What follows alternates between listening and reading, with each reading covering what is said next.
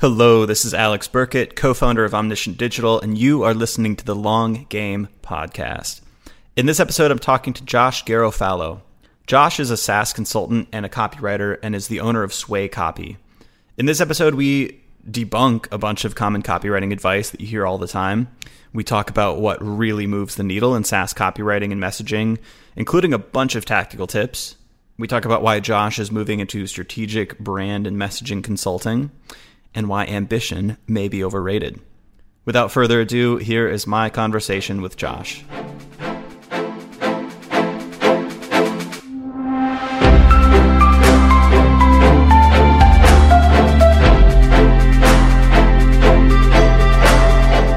I have a very high level intro question. Um, how did you do you remember the moment that you knew you wanted to be a copywriter? Um, yeah, actually, it was when I discovered Joanna Wiebe. Um, do you know Joanna, Copy Hackers? Yeah, for sure. She's great. One of the best yeah. resources on the internet. Most definitely. So I was uh, I was at a SaaS startup at the time, and uh, basically I was the only marketer, and one of my jobs was to redo the website. And uh, I was like, okay, yeah, I can do that. I had absolutely no idea how to do that. And then it was in kind of researching, like, how do I write copy for a website? Or I probably called it content at the time. How do I write content for a website? And then I found Joanna.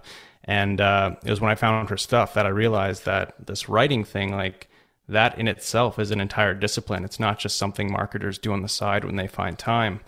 Um, and then I really got into it when uh, Joanna Wiebe had a competition on her website uh, basically asked like the most thoughtful comment or the comment that swayed her the most. I can't remember what the criteria was. They would get a free ticket to MicroConf in Vegas to hear her speak. Mm. And uh, I won that contest. I went to Vegas, saw her speak, and uh, it was there that she told me I should probably start a business uh, focusing on this full time, and I did. yeah, it's interesting. I, I, feel like I've heard a lot of copywriters get into the game via Joanna Wiebe. Definitely. Yeah. I, I, think that's the most common start. Uh, I don't know if it still is. It might be. I, am just so far away from those, uh, from the early days. I was like seven years ago, but, uh, yeah, she's, she's still killing it. Not to go off on a tangent, but one of my favorite books, uh, that I've recently read, this audiobook by Norm Macdonald, he starts one chapter by saying like, people come up to me and ask me all the time, how do you break out success in, in show business? What do you do? And I always tell them two words or three words, meet Adam Sandler. so it's like to become a copywriter, it's like meet Joanna Wiebe or at least read her content. I feel like that's that's mostly the answer. Exactly. Now she's got so many disciples. Like I'm one person who credits a lot of their early days success to Joanna Wiebe, and there's a bunch of others, Joel Klettke, um, people in, in, completely different niches as well. So we've all we're all kind of preaching the same gospel that we learned from Joanna back in 2015. Did you have early roots as a writer? Did you like writing stories when you were a kid? Did you kind of know that you wanted to get into the world of words, or was that newfound upon getting into the marketing space? Yeah, I mean, I didn't, I didn't know that I wanted to be a copywriter by any means, but uh, writing was always the most comfortable way for me to communicate. Um, I actually have on my website, like, uh, I, I, talk about an old story where I wanted a Nintendo 64, and my mom made me write a persuasive essay to convince her as to why I should have one. So I was like 10 years old at the time. And uh, I guess that was kind of like my start where I kind of, I got firsthand, I got a firsthand account of like, if I can put together a good argument, I can get things. And uh, I, again, like it was never about being a writer or being a copywriter, but it was just always something that was central to who I was and how I got what I wanted. It's, you know, it's how I would reach out to an entrepreneur when I was like 16 or 17 and ask them to go to lunch with me. Um, I kind of if I if I couldn't write, then I, I wouldn't be able to do that. It's how I got into classes that I didn't have the prerequisites for in university. You know, I'd, I would write to the counselor and and give them a good argument as to why I would be able to go into this class without the prerequisites and, and do a good job of it. Um, yeah, and then I mean, I, I, used it to get the girls back in school as well. I, I was I was that guy writing the love notes, and uh, I was writing them for my friends as well, which uh, their girlfriends didn't know. But oh my god, you were ghostwriting? I was ghostwriting. Yeah, I didn't even know that's so funny. Ghostwriting at the time, but yeah, I was totally ghostwriting. Um, and then yeah, just uh, throughout school, like that was just always my favorite thing. I, I wasn't necessarily a fan of English English class, but I liked when I had to write like a paper um, in university, for example. That was kind of where I would shine. What are the secrets to writing a good love letter? Oh man, it's been so long since I've written to one, written one to someone other than my wife, who's obviously biased. She likes anything I do, but uh, there's got to be some aspect of like knowing your customer, right? Like there's some audience research, I'm sure. yeah, I don't know if I was that smart at the time. Um, yeah, I think it was really just like I think I honestly, if I'm if I'm being honest, I got my lead from like rom coms and like the love story movies, like the movies that guys wouldn't watch but all the girls loved. Like I would watch some of those and I, and I could kind of steal it. And like girls were girls were um, like amazed by the things that the the male characters do in these stories and in these movies. And they're really basic things. It's really just as simple as like notice me and like do something special for me to show that like you're willing to embarrass yourself a little bit in order to impress me. That's that's what a lot of those movies and those stories come down to. Um, you don't have to do anything crazy. It's just do something out of the ordinary, something that most guys wouldn't do or say, and that's what I would do in those in those little love letters. I wish I still had them. That's amazing. Does that? Does, I feel like some of that can translate to online copy today. It's like, what's the phrase when you um, you admit some weakness, right? Like that that sounds like that exactly. vulnerability to an extent. And then um, yeah, show you care. Like basically have customer focus copy. Like focus on them, not you. That's an argument I have with uh, with founders, especially all the time. Is like let's just admit that we aren't the absolute best at everything. We'll we'll choose it like we're not the best at the things that our ideal customer doesn't even care that much about. But just by admitting that we're not the best at these other things makes it a lot more believable when we say we are the best at these other things that our ideal customer really cares about. So yeah i guess there is some carryover there if you if you want to draw that line. Yeah it's interesting. I, feel like you probably get some pushback on that or i would imagine so for many people who don't understand that psychological aspect that like if you admit weakness you you actually build up the trust in other areas. And like clearly you can't be the best at everything, right? You see those those comparison pages where it's just like here's right. the competition, here's us and it's like check marks for us check on everything. Marks. They suck at everything yeah. even though like they've been around forever and they've raised 200 million dollars but somehow they suck at everything. Yeah. Yeah, that's not the way to do it. But uh, yeah, that that's a that's a core principle just admitting some weakness in order to make your your strengths believable and the thing is, it's weird that people fight back on this because we all do it in our everyday lives and we recognize when other people do it too. Like if someone says, um, you know, I'm, I'm, a, I'm an amazing writer, you're like, maybe, I don't know if I believe that. But if they're like, I'm an amazing writer, but like, I cannot do algebra for the life of me way right. more believable because if if they're willing to talk about what they actually suck at, then maybe we should also believe them when they say they're they're good at something. So it is intuitive, but when it comes to a founder and their business, they just don't want to admit weakness. And I, and Do you think there's also maybe like a, an inverse correlation between the the ability and the um, showmanship, uh, so to speak. So when people maybe or companies are more confident, they're more willing to admit those weaknesses or maybe not be so boisterous. It reminds me of those like the Twitter bio. Like when you've not done much, it's like a Forbes 30 under 30, like I'm an entrepreneur, this, that, this.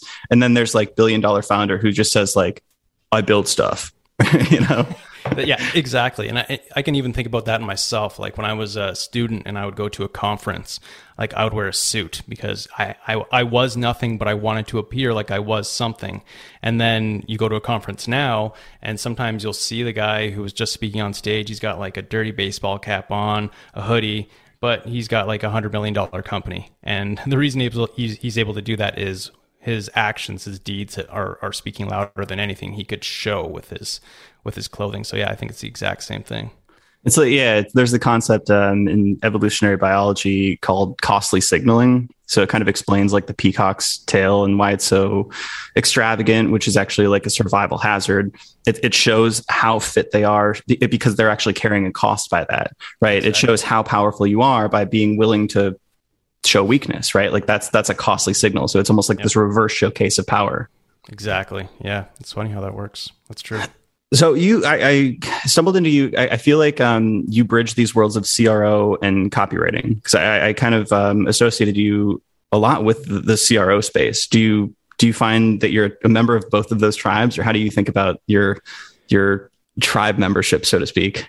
Definitely, yeah. And uh, before our before this, I was actually listening to your episode with uh, Peep a little bit, and I think we're both battling something similar in that when we got started, it was all about CRO. Um, and now we're starting to see the shift and people like myself and definitely Peep and Andy Raskin and April Dunford moving away from like let's let's we, have got to optimize signups, we've got to optimize sales, and we're going to A/B test everything, even though we have absolutely no traffic and and and uh, no conversion volume, and we're moving towards this this space where it's a little bit more about branding. Um, so yeah, I'm fighting that same fight where a lot of people see me as the CRO, and a lot of that is my fault. But um, now it's definitely moved towards copywriting still. Um, that's kind of where I execute, where people get to see the results. But I've also moved up um, quite a bit over the years. So I'm doing a lot more of the positioning strategy, the messaging strategy, the customer and competitor research.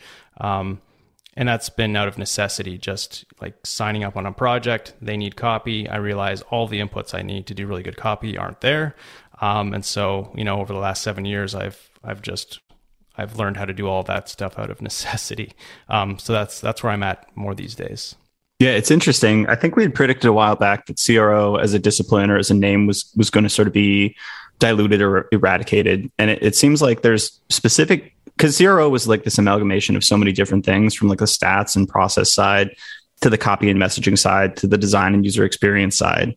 And on my side, like I was always attracted to the statistics and the experimentation, the actual protocols. And now people refer to that as experimentation with a capital E, right? right. It, it's not necessarily landing page optimization. No. It could be product experimentation. It could be all these different things. And it's sort of this research framework. And then the copy side, it's like you've got this whole, um, this very broad umbrella of messaging, positioning, um, branding, and it, it, seems like more and more of that is is going under there. And it's also it's more strategic too, right? It's less tactically focused on like this page. Exactly, yeah. And I actually I tweeted about this recently because it was a thought I, I, had when I just took a look at sort of how my business has evolved um, from the early days. You know, when, when you're a new copywriter, you don't have the reps or the, the insight that you get from those reps to really move up the chain and do that strategic work. You really, you really do just need to do what you're told. They want a homepage, you write a homepage. Um, but the experienced copywriters, the ones who have been around a lot, have fallen into projects where they didn't have all the inputs they needed to do a good job. They kind of work their way up and they, and they almost become like a, I called it like a T-shaped um, product marketer where mm-hmm you know you do a lot of the things that a product marketer is supposed to do and your area of specialty is that messaging which is um, where a lot of a lot of um, I guess you could say like campaigns and launches fall apart. They've got brilliant strategy and then they mix it with terrible copy. And then what you've got is brilliant ideas that everyone in, inside the company knows, but the customer has absolutely no idea and it does not have the effect that you want. So, yeah, a lot of experienced copywriters out of necessity work their way up so that they can make sure there's a nice, smooth transition from um, positioning to messaging to the actual copy on the websites and, and core emails on an actual business perspective like when you're working with clients how do you tr- how do you communicate that value of things that maybe sound a bit more nebulous and less deliverable oriented like strategy and research? Or did that change? Like did you used to say like hey this is my per word rate or like my per landing page rate? And now does that is that does that look different when you're talking to clients? It has changed and that was actually the biggest breakthrough that i've had um, in my business for sure in terms of enjoying the work that I was doing, liking the outputs that we were having, and obviously making a lot more money. So when I first got started, um, you know, they would come with me, they come to me, they would say, you know, we need these three web pages. I would say, okay. I would give them a price for those three pages, and then I would do some research and stuff on in the background so that I could actually write good copy. But I had to do it quite quickly because I was not charging for it. Um, it wasn't something that I pitched. Um, and then I had a, a time where you know, I think most freelancers and consultants, if they're fortunate enough to get to this point where they realize like I can afford to have some people say no if if mm-hmm. that's what it takes for me to experiment with some other offers. So I got to that point. Um, I want to say 2017, 2018, um, where I was ready to hear some no's. And what I did at that point is I separated the research and the strategy out as its own project. Like if you want to work with me, Project number one is almost always going to be this research audit discovery project where um, I get to know your customer, your product, and your category just as well as anyone at your company. And um, instead of just jumping in and and executing on these three things that you think you need, I'm going to prioritize a list of deliverables that we can then choose from and start at the top and work our way down. Um, and then instead of just making that research and strategy project like an output for my copywriting for those three pages that they wanted. um, they actually have something that they can use when they want to bring in another copywriter or they need to have a marketer write some copy and not completely screw it up. Um, or their content team might get some ideas from it. The product team, sales even get, gets idea from it. So there's there's um, added value there, and that's how I kind of sold it at that time. Um, and so what I was doing at that point was I would sell this research project, and I would go deeper because now I could because I was charging for it, and I still charge the exact same for the execution for the landing page, for the homepage, um, and like a lot of my projects basically ended up doubling in in revenue despite being just a little bit more work just based on a tweak on sort of how I how I sold it. Yeah, that's interesting. Um, with with our content agency, we have taken some clients in the past who are just like, we just want five posts a month or something like that. We've got a list of topics and we just want them written. And I now I don't take those clients um, because they, people come in thinking approaching that that arrangement much differently than if they come in through strategy. So now strategy and research are the door by which people have to walk through, and eventually we can do the deliverables. But if we don't have control over that um, that strategy and what we're doing and why we're doing it and how we're doing it. The actual writing itself, it's like you're, you're probably better off just hiring freelancer or, or maybe like a in-house person or something like that, you know, because you, you have those insights, but the agency, like there's still a lot of like translation that goes on, a lot of uncertainty around how we write that stuff. So the, I found those just don't work super well. Yeah, I mean, I'll I'll take the odd client that won't go through that initial research phase, but they have to have some research in place, and I always have like a pretty frank conversation, like just so you know, um, by skipping this research phase, uh, you're not going to get the same output for less money. Like we are sacrificing, we're adding guesswork in exchange mm-hmm. for mm-hmm. speed and a reduction in budget, and sometimes that's okay. As long as everyone's okay with that uh, that conversation it, it, can work. But yeah the majority of my clients they, they also have to walk through that door. What kind of research do you look for to have in place on one of those those engagements? Or or what kind of research do you typically do to start copywriting? Yeah so the most important work for me is definitely um, customer interviews customer surveys and message mining. So with all three of those i'm basically getting at that before during after story and I'm also getting into um, like a why us and not them story. Like why in most SaaS categories are extremely crowded.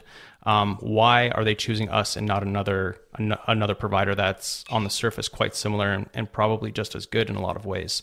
Um, and then I'm I'm kind of breaking all that down, organizing it, tagging it, um, so I can actually pull from that when I when I actually write the copy.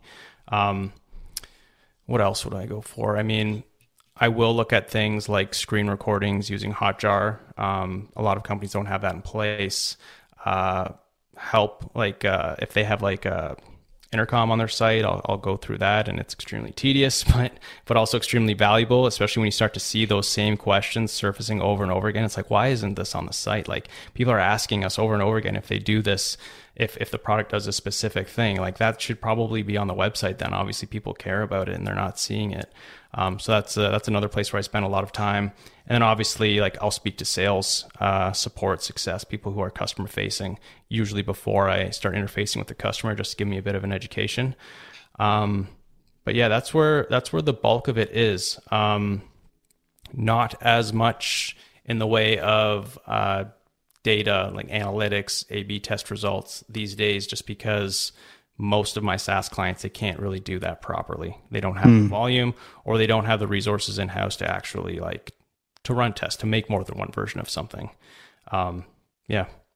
Do you ever get pushback on the research components where they say something like, "Hey, we we already know this stuff. Like, we we don't need to like look at this," or "Hey, we can just A/B test it," or like, do you ever get that uh, kind of you know hand waving like, eh, yeah, although I usually will lose those clients uh, before they've actually signed the dotted line because mm. before we get into it, I'm pretty explicit about wanting to do that. Uh, like I'll I'll say like we shouldn't do this unless you have a, a really unless unless you're quite sure that we're going to be, get, be able to get at least 10 customers on a call. Like if, if you think that's going to be a problem, this might not might not be a fit. If if we're going to do a survey, like tell me if you think we're gonna, we're going to get like 50 plus responses. If you think we're going to get six, like tell me so that we don't we don't bother with that. Um, but yeah, there there is some pushback. Um, and usually, what I've learned over time is when you get a lot of pushback on that, it's because um, you're getting hired to do the job that you can't actually do, which is um, I guess you could say like polish a turd. They're, they know their product kind of sucks. No one's going to want to talk to you about it, and if they do, they're not going to say nice things. and so uh, I've kind of I've kind of seen that as a red flag in a lot of cases. I have to I have to be shown evidence that I'm not walking into a situation where they think hiring me is going to help them sell a crap product. Um, that's uh, again that's hard one that's hard one experience. I definitely got hired to polish some turds early on. Yeah man i could i could definitely see that. Yeah. Um what kind of do you have questions in mind when when this insight around like why choose us over the others? That's an interesting insight. Um how, how do you provoke that? How do you get to that um that insight? Yeah, I mean it's it's pretty basic, and I'm actually amazed that when I ask a a, a client's customer like, you know, before before you chose my client, what were you considering or what were you using? I've actually had a lot of people where they're like, hang on just a second. Then they pull up a spreadsheet, share their screen, and they actually have like a list of like 10 competitors and um, like different criteria that were important to them. And they're often willing to send that over. So if you, if you collect enough of those, you get a really good idea of how you differentiate from the competitors and, and which uh, criteria they're evaluating on. That's, amazing when that happens, but it doesn't always happen that way.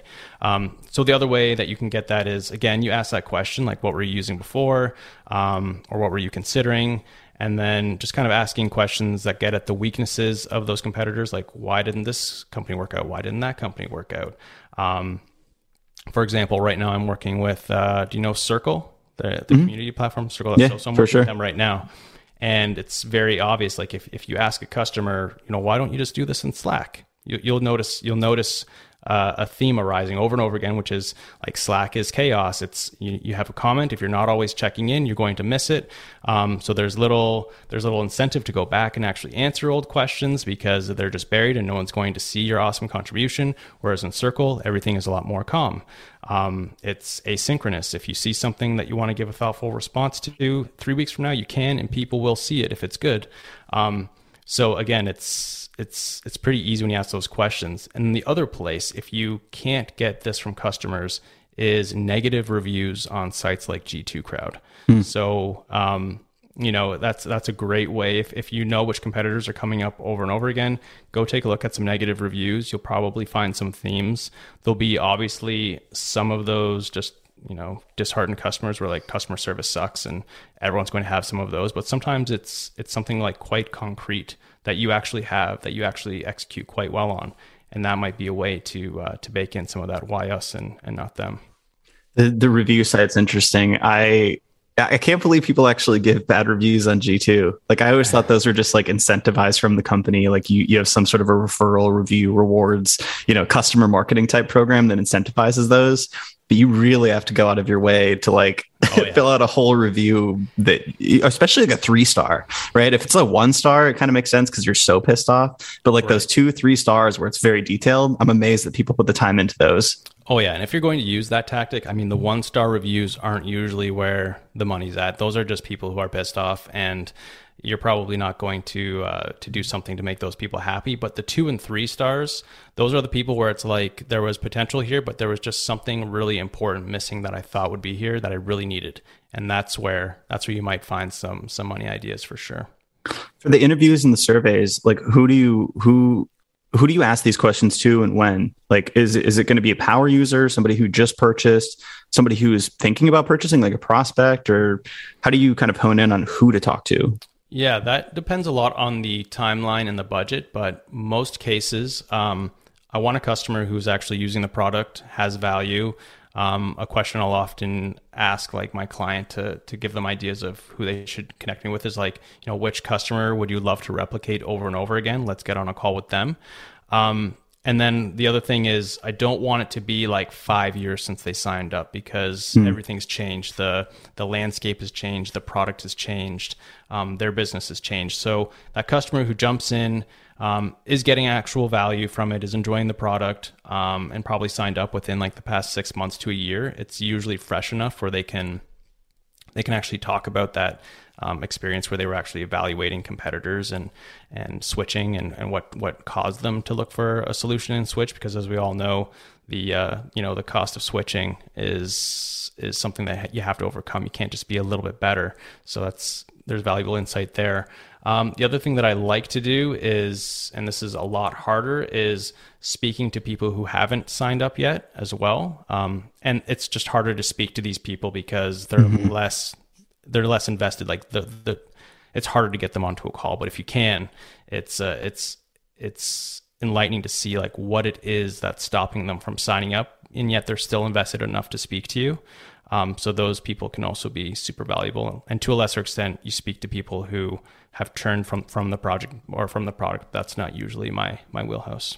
Yeah, I feel like also so the prospects is interesting. Like we do we do that with our sales process, and these are like sales questions. They're you know facilitating a close, but they're also very good for customer research. Mm-hmm. Um, we always ask, how come you can't do this in house? And uh, are you considering other agencies? And like, what dimensions are you considering? Mm-hmm. And those things end up really supporting a lot of our positioning and like how we market ourselves as well as obviously just for that specific account like understanding their pain points like oh we actually don't have time and resources so we can't we can't fund this internally. Or sometimes people say like we can but we don't want to you know like we want you to take take our mind off of this so we can focus on other things. So then we can start to use that language in in future sales calls and basically all marketing materials but it's it's just part of the sales process so it's so frictionless to get that information do you find the uh, the quality of the client uh, depends on their answer? For example, I, I do some of the same as well in my own sales calls, and the the client that reaches out to me because they don't have the bandwidth is usually not as good as the client who reaches out to me because they're like, I don't know how to do this, and from everything I've seen, you really know what you're doing. So I just I want the expert to do this. Do you find there's a there's a difference in the quality of client depending on their their their trigger, their pain point? I haven't found patterns yet. Um, I do think that people, one of the biggest things that we look for is that they kind of they have an inkling or an understanding of content marketing and SEO. So one of the worst things that we can hear is actually like we like it's it's usually ecom and like D2C that expects this because of their reliance on paid. But they're like, how soon can we see results? Like that's that's oh, the yeah. first question, and we're like, okay, right, right. so yeah, you don't really understand content, right? That's very specific to our space. Um, if they if it's that they don't have the bandwidth um, because they're small, like they're a very like it's just like the founder who would be doing this, that's a bad sign. Um, but if they just haven't built out the team yet, but they hope to, that that can be a good sign because then they're usually looking for us to provide the scaffolding and like the training wheels. And usually, like they'll hire somebody in house after that, and like we'll basically end up supplementing them and, and basically, you know, pouring more rocket fuel um, to like move faster. But yeah, if it's just if it's just a founder, typically that's going to be like six months or something, and then they're like, "Fuck, I can't like edit every one of these, and like I, I can't have this level of like hands-on you know control here." So yep. yeah, there has to be a little bit more, I guess, internal bandwidth. Right, right, makes sense.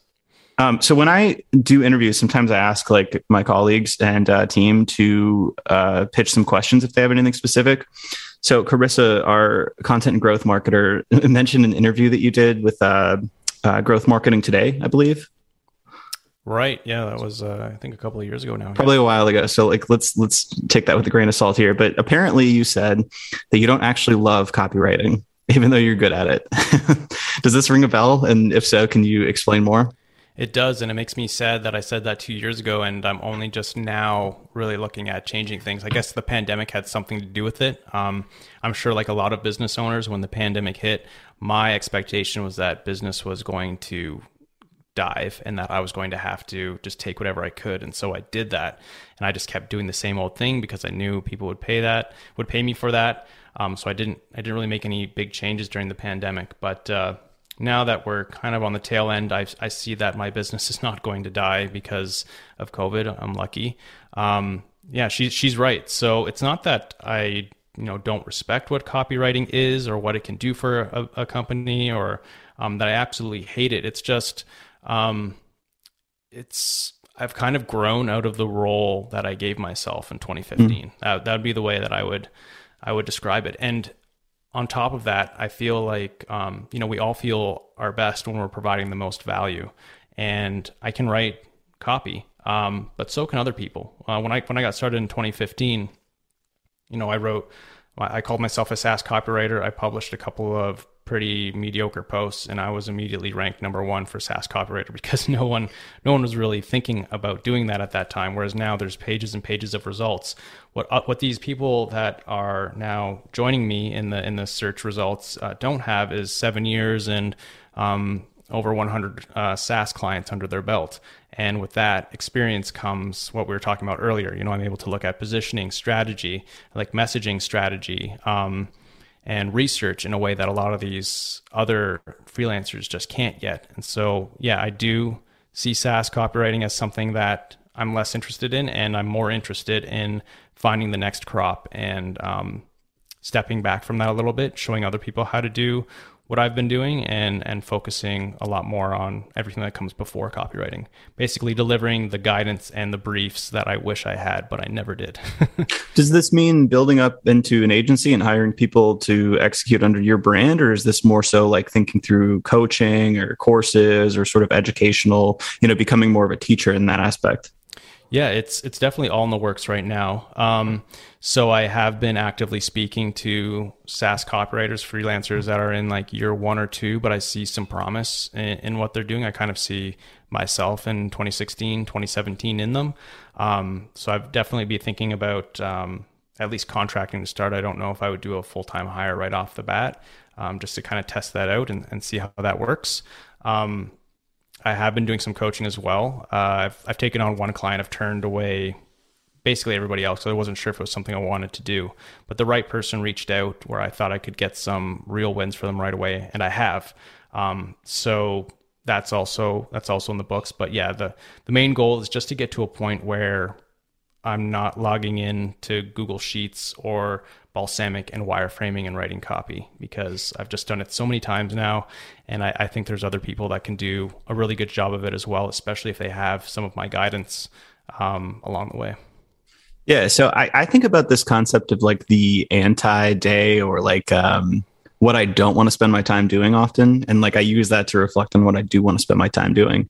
So, what is the ideal life for you? Or what's the idea? Like you wake up on a tuesday like what do you what do you spend time doing? And you can even frame it from the opposite. Like what do you what do you not want to do when you wake up on a tuesday?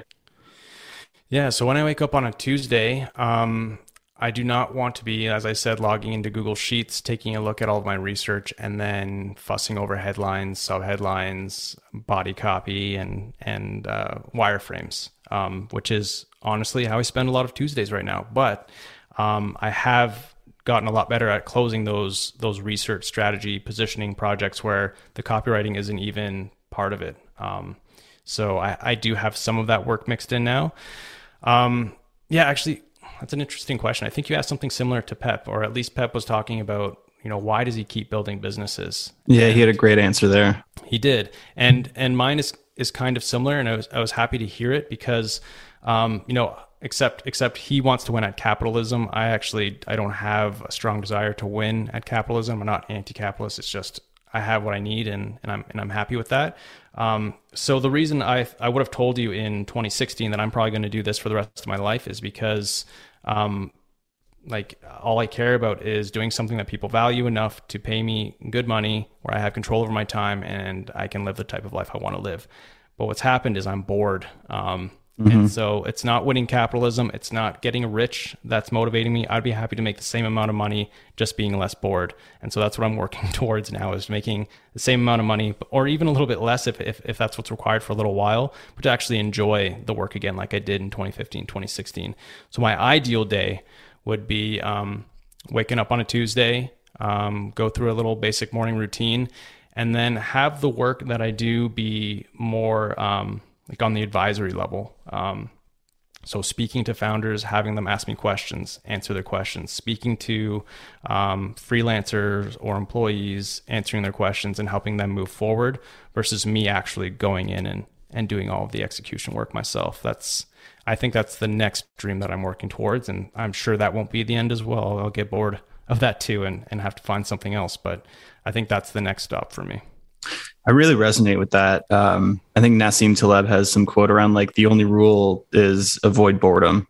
and um, yeah, I find I find that there's this conversation around burnout nowadays that actually negates to talk about the fact that boredom leads to burnout just as often as overwork does. And in fact, if you're over, if you're very strenuously working towards something you really enjoy or is challenging in the appropriate way, I find that I can work to, twice as long. But if it's yep. if it's boring, I'm like, I can't, I can't even like physically open my laptop sometimes. Like it's just so mind numbing to me that I, I feel this this sense of apathy and burnout. Um, and I think that's under under talked about now. It's it's nice that we're going into burnout and talking about like self care, but there's also an aspect to it that challenge will light you up in a way that actually makes you want to spend the extra hours. Exactly, and uh, I mean, I've been toying with this idea of um, kind of subcontracting, subcontracting some of this work out for a little while. But the thing that really pushed me over the edge was earlier this month, I woke up to a similar amount of leads that I would get in like a month, but it just came overnight. And I told my wife, and she's like, "Why are you so like you look so stressed? Why are you stressed about it? Is it because it's gonna be too much work?" Is like because if they close, I'm going to have to write so much copy.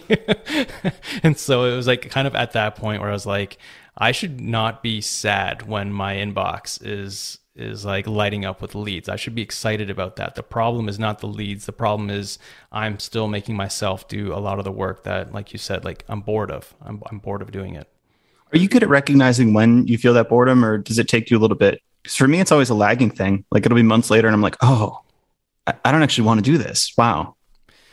Um, it is lagging. I used to be a lot better at it when I was younger, but when I was younger, I would make rash decisions. Like I would be like, I don't like this anymore, so I'm going to drop out of university for a year and you know, like train in boxing for a year and see what happens there, and then realize that I don't want to do that and I'll do something else. Whereas now, um, because I'm a little bit older, I think I I'm able to, and I don't think it's a bad thing. Take some months, like recognize when I'm feeling bored and that I don't want to keep doing something, but then keep doing it while thinking about the next thing strategically versus just reacting. Did you actually drop out of university and train in boxing? I did. Yeah. Yeah. So I was, I was, uh, this was like way back when. This was like, I was probably 18.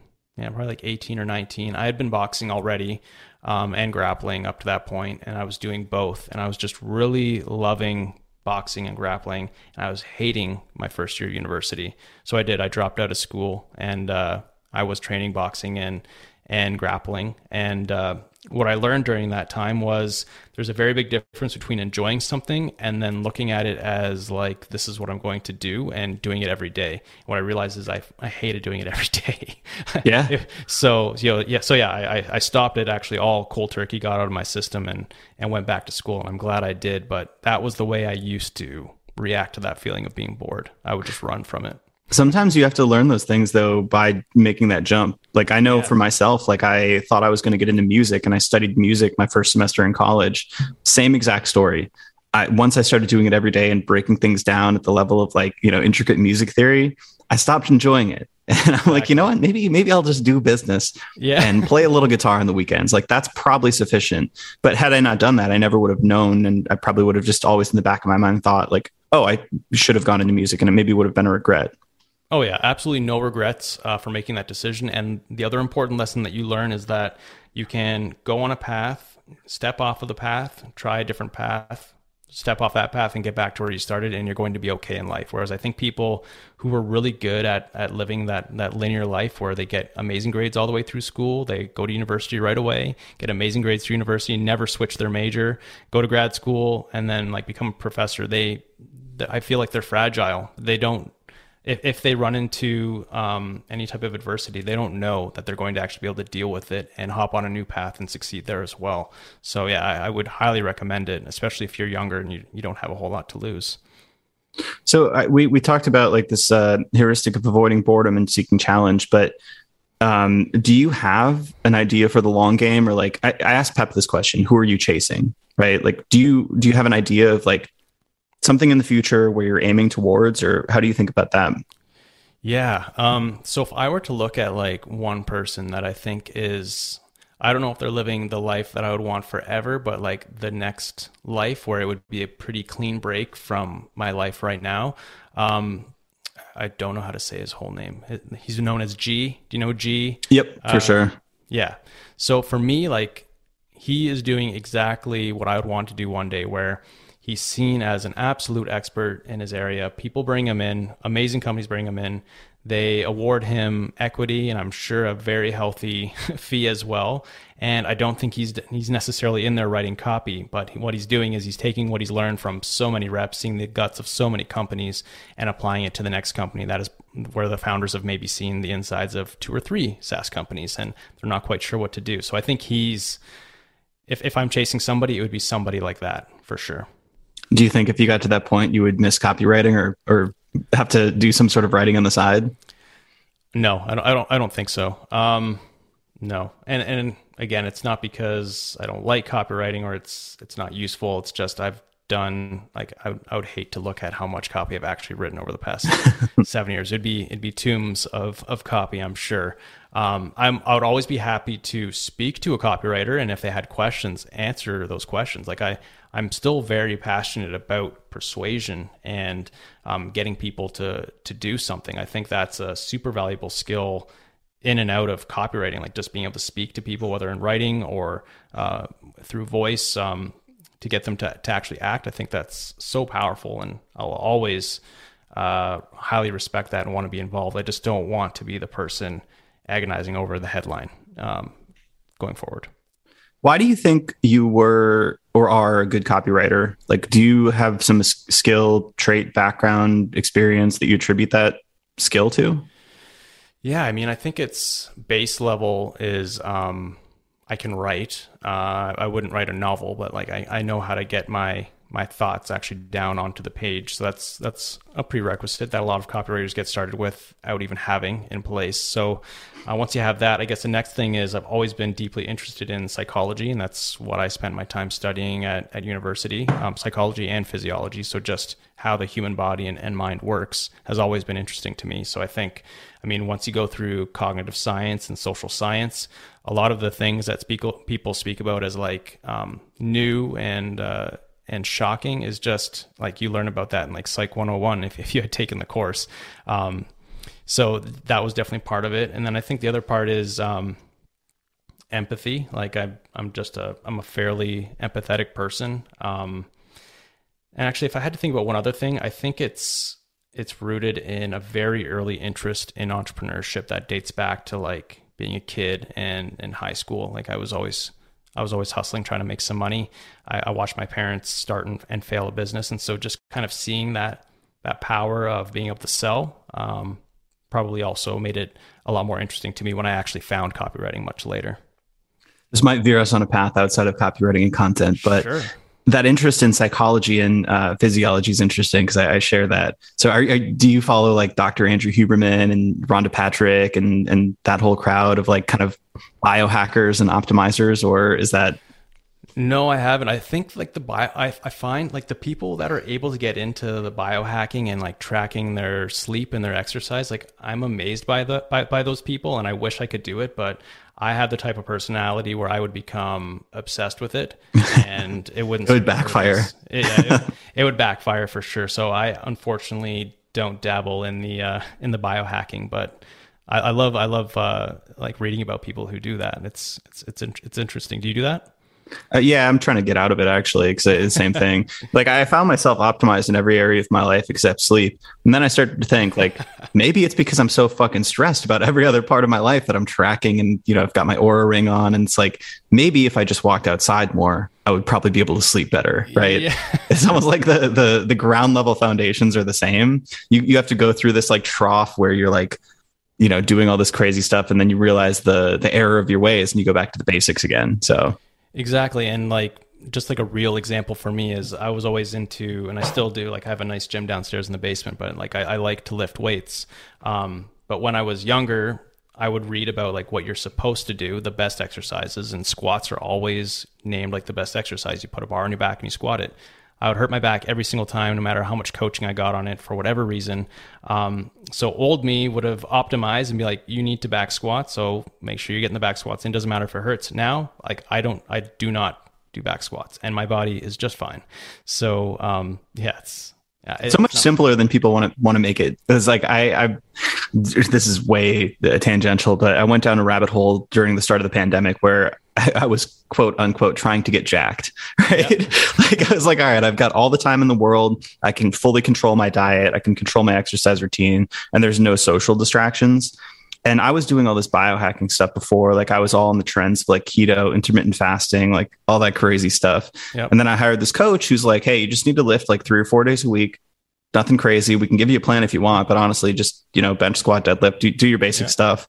And then you're gonna eat rice, vegetables, chicken. Like it was just so yeah. basic. I was like, wait, I don't have to like time my meals or my protein synthesis and around my like optimal windows. He's like, no. so like I threw away all the biohacking shit and actually got progress. And I was like, oh, okay. Yeah. So the basics are it. Oh yeah, I, I, talk about this all the time, and we can definitely get back to the content. But I think this is really important, and it kind of ties back to the idea of like coaching and courses and things like that.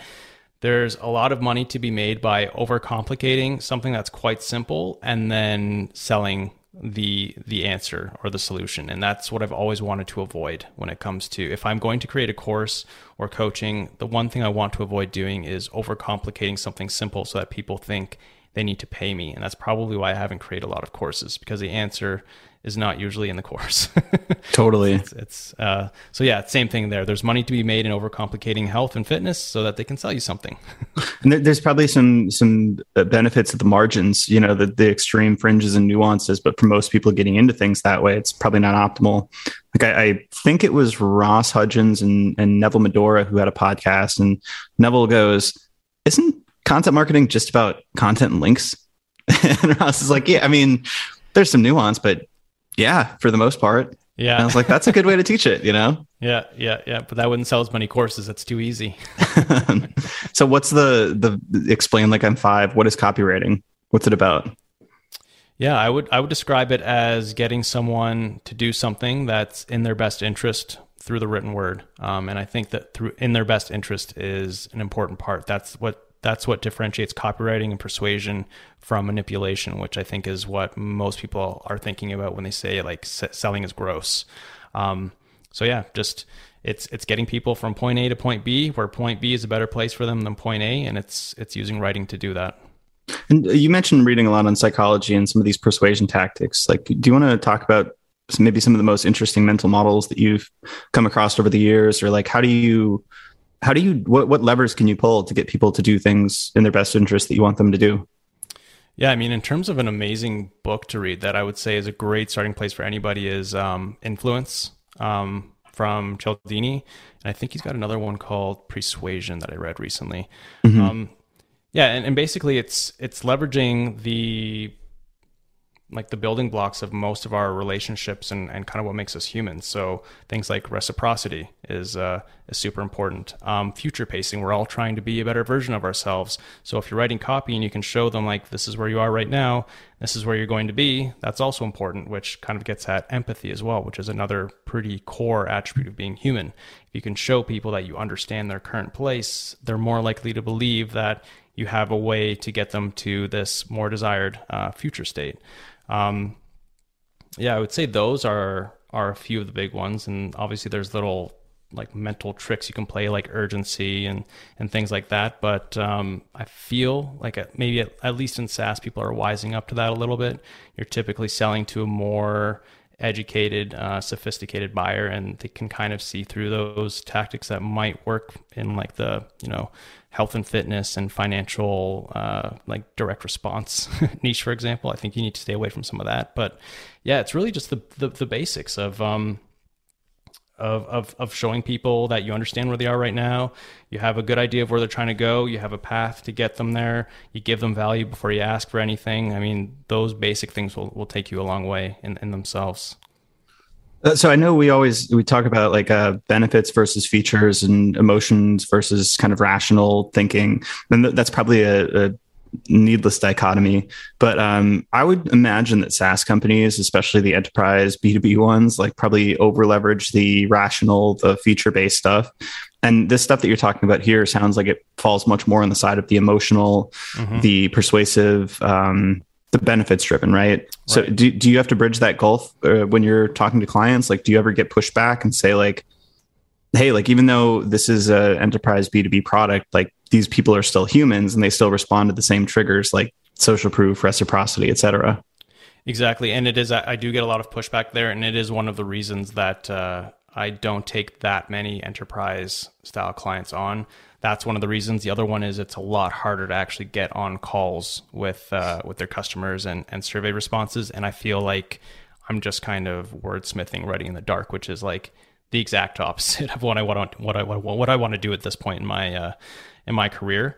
Um, and I will say though, that there is a time and a place for that kind of dense feature capability type copy. And i found that to be most effective with like a very technical crowd. So if you're selling an enterprise product where the person landing on the website and making decisions is like the cto don't don't try to um, like sugarcoat what you're talking about. Like they're they know what they're talking about. They want to see they want to see a lot of that um, uh, I guess you could say like uh, like the documentation even can be a, good selling tool for them. They want to see the nuts and bolts of the product, and from there they will be able to uh, discern whether or not it's going to do the things they need to do. They don't want you to uh, be like, "Don't worry about features. Like these three benefits are what you're going to get from the product. You know, you can just trust us, sign up for a demo, and and and and buy the product, and then you'll be able to realize uh, these benefits. They want to see the nuts and bolts. So there is a time and place for for the feature uh, capability driven copy that uh, I don't think gets spoken about enough. It's it's almost just repeated without thinking about it that you should just focus on benefits.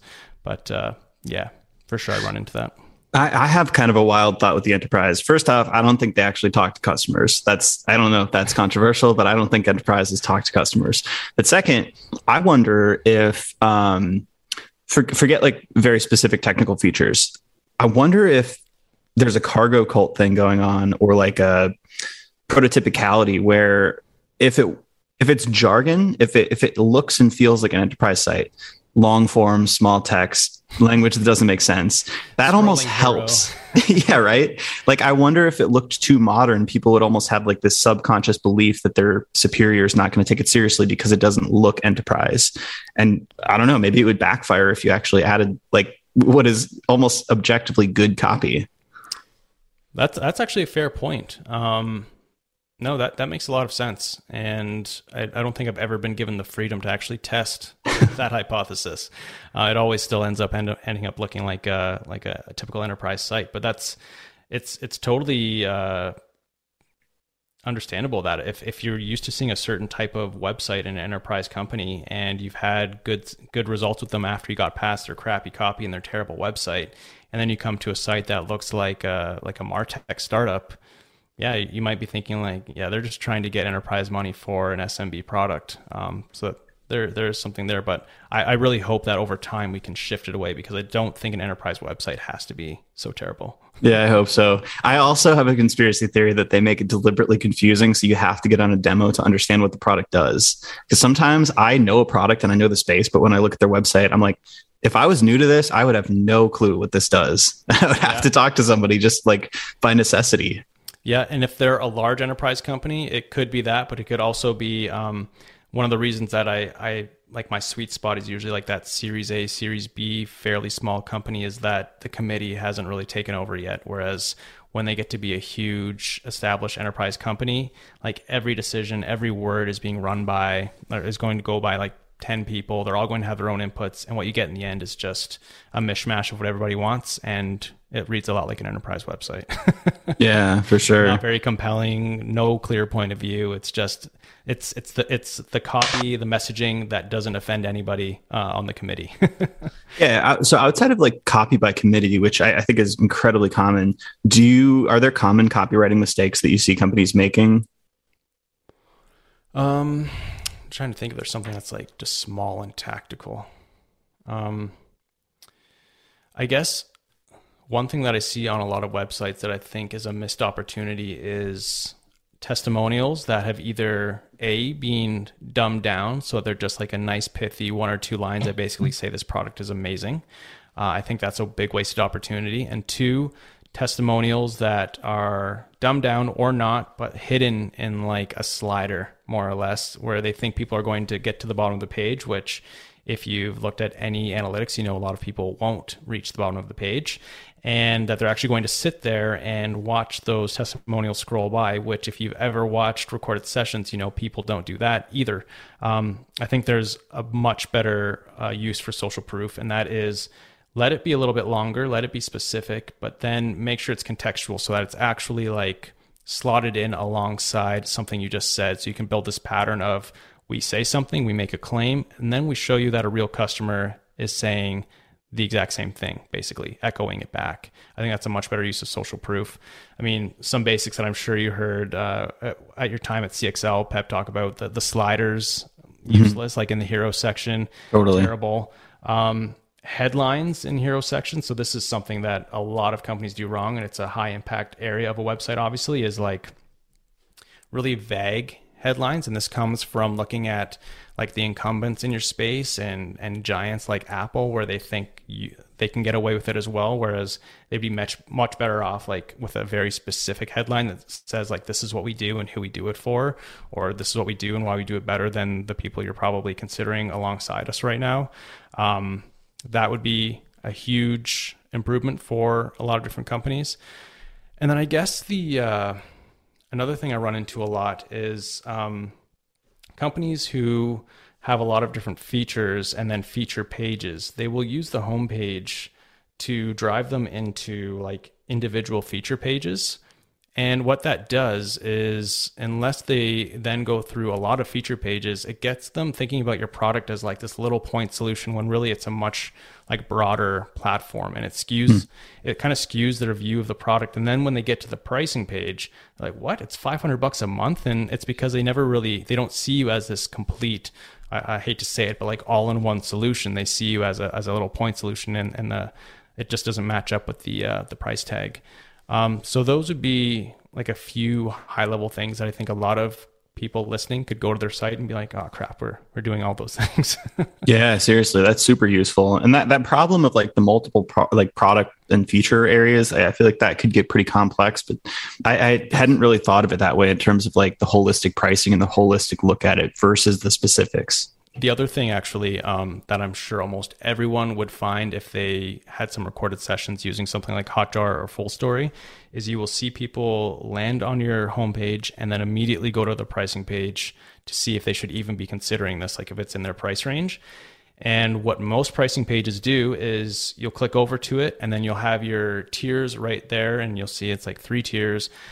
But if, if you think about that common pattern of landing on the homepage and going right to the pricing page, those prices aren't attached to any type of value. You have really no idea mm. what you're getting for those prices.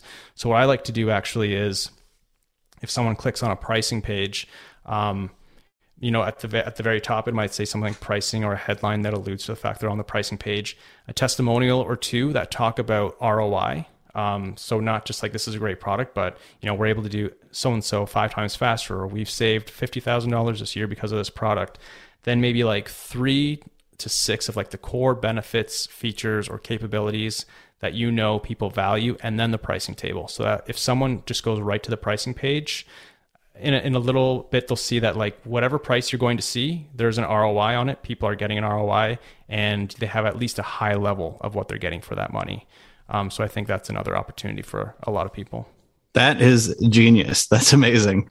I'm definitely yeah. going to do that. I'm trying to think if there's a website live right now that would have done this. I think um, I think my my work for Price, no, not Price Intelligence, PracticeIgnition.com. I think if you go to their pricing page, you'll you'll kind of see something like that in play. I think it's still there.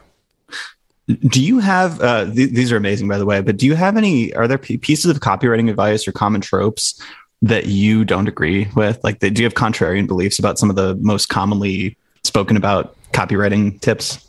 Yeah, definitely. Um, A/B testing. You got to A/B test everything. I don't agree with that, especially in my market. I think most of my most of my clients aren't actually in a position to A/B test. I think we spoke about that a little bit earlier.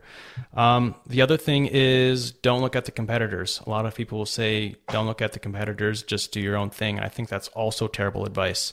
I think the problem is people look at their competitors to see what they should be doing rather than looking at your competitors to find the gaps that you can actually exploit. Like, um, so you're one of 10 companies doing a fairly similar thing. Like, is there something that you all do that customers really value, but no one is really taking ownership of? Like, we are the email marketing solution that does this.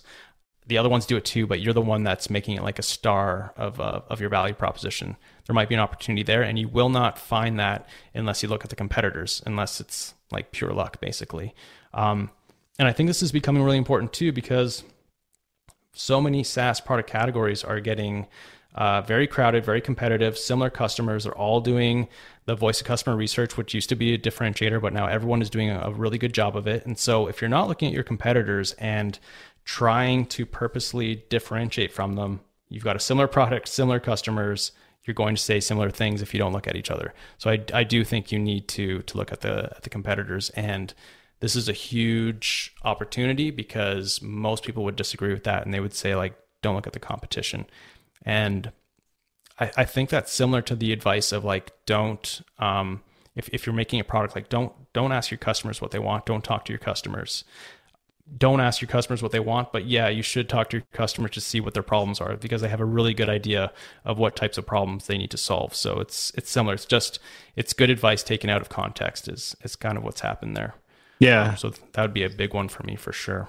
I mean, it's like run your own race. Like, I feel like when people get overly concerned about benchmarks and like where these people are in terms of their story, like that gets a little bit weighty and, and irrelevant. But mm-hmm. the the buyer's journey, especially in B two B and, and SaaS in specific, is so comparison oriented. Oh yeah. And even to the extent that like people are getting written about on listicles, on affiliate sites, on G two, like what's the language people use to describe those products? Like how are they des- describing themselves? How do you stand out when compared among all these different options? Because it's like people are window shopping at this stage, and if you just look the same but slightly cheaper, slightly more expensive, unless you are already like the category leader, like, unless you're like Mailchimp or something. Exactly. Like how do you how do you differentiate, right?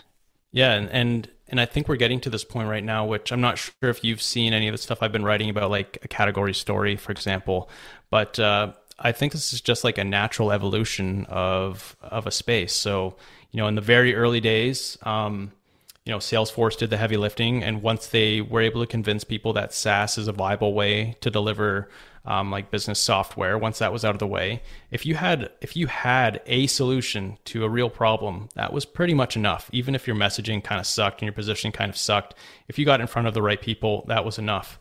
Um, but then more products enter the space, marketers get a little bit smarter, and now you have to at least like accurately um, talk about what you have. It doesn't have to be pretty, but if, if you can if you can have a solution to a real problem and communicate it in a way that people can understand, then like that's the next way to win. And then after that, it's like you need to have the product. You need to be clear in what you do and communicate it clearly but you also need to like pile on the voice of the customer like this layer of the voice of the customer and that's how you get that relatable copy that you know the end user or the technical person um, doesn't necessarily need but the but the buyer does need uh, this kind of voice of customer. And now i think we're getting to this place where marketers are even smarter. They're doing the voice of customer. There's a lot of good products. And now we need to help the customer um, not just add another solution to their consideration set but give them permission to stop their search, which can go on forever, and just pull the trigger on one and, and feel good about moving forward. And that's where, like like you said, th- this comparative um, messaging is, is is going to become a lot more important now. And that can be explicit, like compare like comparison pages, but it can even just be like in your homepage, in your why us page, and throughout the website, rather than it just being like why us, like show how your your product is a reaction to something that you've seen in the market because it should be anyways. Like you didn't you, you started your business for a reason. You, you launched this product the 21st um, you know crm for small businesses. You did that for a reason. What was the gap that you saw? Like let's let's message to that. Um, that would be a way to stand out and help people actually make a decision. Yeah, it's cool, and, I feel like all this maps maps back to where we started the conversation, which is like positioning and product strategy, and like how do you answer that question? Like, is this the best not is this the best product but is this the best product for me? And how do you carve that space out? And i feel like that just has to map back up to like your overall positioning and strategy. Exactly. Yep. 100%. do you want to do some rapid fire non-content questions? Sure. Cool. Um, who do you admire professionally and why? Um, yeah so I'll, I'll, give a few answers. Obviously g which i think we spoke about already. Um, I also I find the people that I admire are the ones who aren't super flashy. They're just really smart. So like I, I admire Peep, for example. Um, I think he's a really good example. April Dunford is another one where, you know, they've got a big following, everybody trusts them, they're doing amazing work, but they aren't um they're not like trying to be thought leaders, but they are. If that makes sense, you know, you know how people try to be thought leaders and they're not really. Yeah, yeah. And you like have some people like that. Have pop-ups on their website that have themselves yeah. wearing pajamas saying "Make money while you sleep." exactly, exactly. They've just they've got a body of work, and I guess the name of the podcast, like they're playing the long game. Mm-hmm. Um, sometimes it's easy to forget how young you are um, when you when you don't feel so young. Like I'm in my 30s, but like w- what could i do 15 years from now? Even then i'm still kind of young right? So um, yeah i admire people like that for the most part. Joanna Wiebe is another one um, who again just just kept doing the work uh, and, and and rather than do one thing that like make gives them like their breakout moment it's just it's the accumulation of sticking sticking to it. That's a great answer. Yeah that's that's how i want to grow too. Yeah. Um, which talent would you most like to have I heard you ask this on another episode, and I didn't have a good answer. Um, I would love to be. I don't know if it's like a talent because it's more of like a skill you develop, but like I would just love to be amazing at like math. I think it'd be awesome to be able to get into like to really understand like theory of numbers and get into like advanced physics and be able to just do that like for fun would be amazing. But uh, Alas. I don't know if this is like a myth or not, but I've heard that uh, Stanley Kubrick used to do like advanced, like theoretical math just for fun, like to relax his brain or something. Sounds like one of those things that you would create as like this myth for yeah. yourself, this aura of mystery. Yeah, for sure. No, yeah, that would definitely be. Uh, I would love to be really good at math. um, another question I always ask is if you could create your own category in Jeopardy, what would it be, and would you get every question right? Ooh. Oh my god, that's tough. Hmm. I think I would I think maybe this goes back to those love letters. I've always been a bit of a romantic, but I think I've got a really good handle on like the topic of marriage, like how to actually make a relationship work. And i think i would get a lot of those answers right. That's a good one. That's that's yeah. an important uh, knowledge set yeah for sure. Everybody else says very trivial things. You know oh. it could be like a um, like a reality tv or like i think somebody somebody turned it around on me and i was like blink 182 songs or like tony hawk characters or something. Yeah, it's yeah, I'm and it's why I kind of stumbled on one of the questions that you had there about like mental models. I don't um there's some people that are really good like they'll read a book and it's just like they remember it the way the author wrote it. Whereas i always kind of describe my experience of reading lots of books is it is it washes over me. And the big ideas kind of stick. I can't tell you the names of them or anything like that but when it comes time to actually think in a certain way i can i can pull from it. I don't know which book i'm pulling from yeah. but, but i'm pulling from something. So yeah. The message is landed though. That's yeah, that's the, the important the message, thing. the message lands and i won't use the right terms but it, it has landed and i can use it. Um so yeah that's probably why i wasn't able to give you a trivial trivial answer because i won't remember anything or, or most things about about something like a reality TV show. That's a good meta answer then. Yeah. um, I love this question. Do you, what do you consider the most overrated virtue? This is a hard one. Oh man.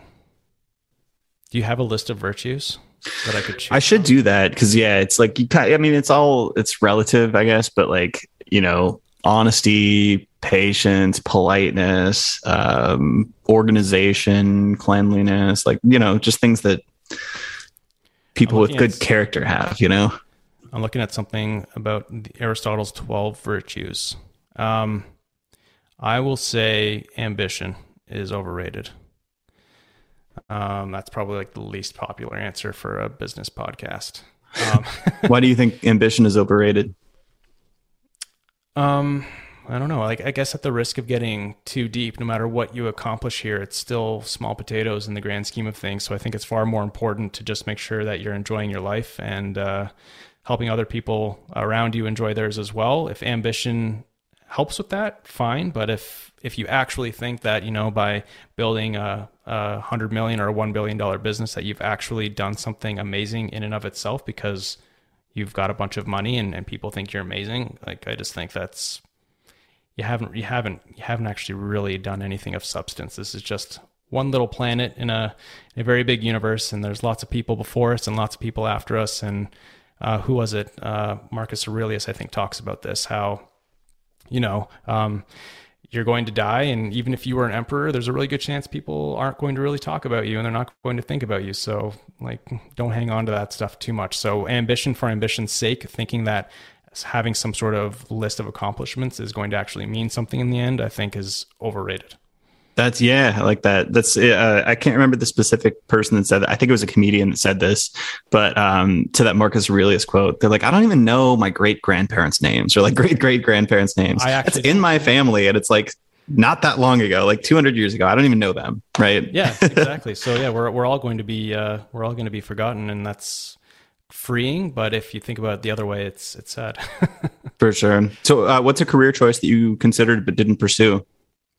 med school. Um, when I was an undergrad, I was thinking about med school, and uh, that caused a lot of stress, obviously, because you need like amazing grades. But the uh, I guess the one upside of that is that when I decided not to go to med school and I did a a master's degree instead in what was basically like an MBA focused on digital business. Um, I had great grades, and so I was able to get a scholarship to that.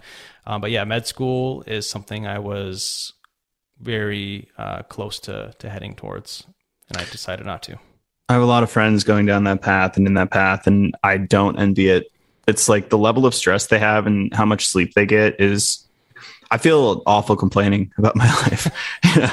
and, and like, oh, I had a hard day. I had to like send Slack messages. They're like, oh, oh yeah, yeah, yeah, I know. And and the and the thing for me that really turned me off is when you really get past like the prestige and the fact that you know your whole life growing up you're taught that doctors are amazing people and and they are. But uh, once you get past that and you think about the reality of your life um, there's a lot of rules in place and for good reason. And for somebody like myself like i don't want to be in something where the path is already kind of decided for me and i just have to kind of stick to it and and do my job. I kind of like like what we're doing right now. We're not we're not really sure what the next thing is going to be. We're not sure how well this podcast is going to work or if you're going to have to try something else. Um, there's no rules. It's just experimentation seeing what works. And that, that fits better for my personality. Uh, same here. I thrive in that state. I, I, think I had to write like a what do I like doing, what do I not like doing type thing as a part of a career call when I was at HubSpot. And the thing that came up up in mind when I was thinking about what I don't like doing is anytime I'm like told specifically what to do, like exact instructions, and I just feel like I'm on some assembly line, yeah. regardless of how hard the problem is in front of me, it just feels, I don't know, stultifying. It's it's something where I just like completely glaze over and lose interest. And exactly. I had a brief flash where I was like, maybe medical school. This is pretty early on. Um, I thought about law school too, but yeah, my my uncle's in the medical field, and he's like, oh, you could choose this path, and just started thinking like, I'm like, this would be interesting, probably intellectually, but the same thing deterred me, which was this is a very linear, very carved out path, and I want a little more uncertainty. Exactly. Yeah. So that's why we find ourselves where we are. For sure. Um, easy last one. Where can people find you online? What do you want to promote? What do you want to talk about here? Yeah. So in terms of uh, like, if you're listening to this and you think you might want to work with me, swaycopy.com. That's my my main website. If this idea of telling like a why us and not them story kind of resonated, what I briefly called a category story, um, I have a newsletter there right now. It's completely free. Categorystory.com. And in terms of social media, at Sway Copy on Twitter is probably the best place to find me. Hell yeah. Well, thank you so much. This was awesome. super fun. Thank you.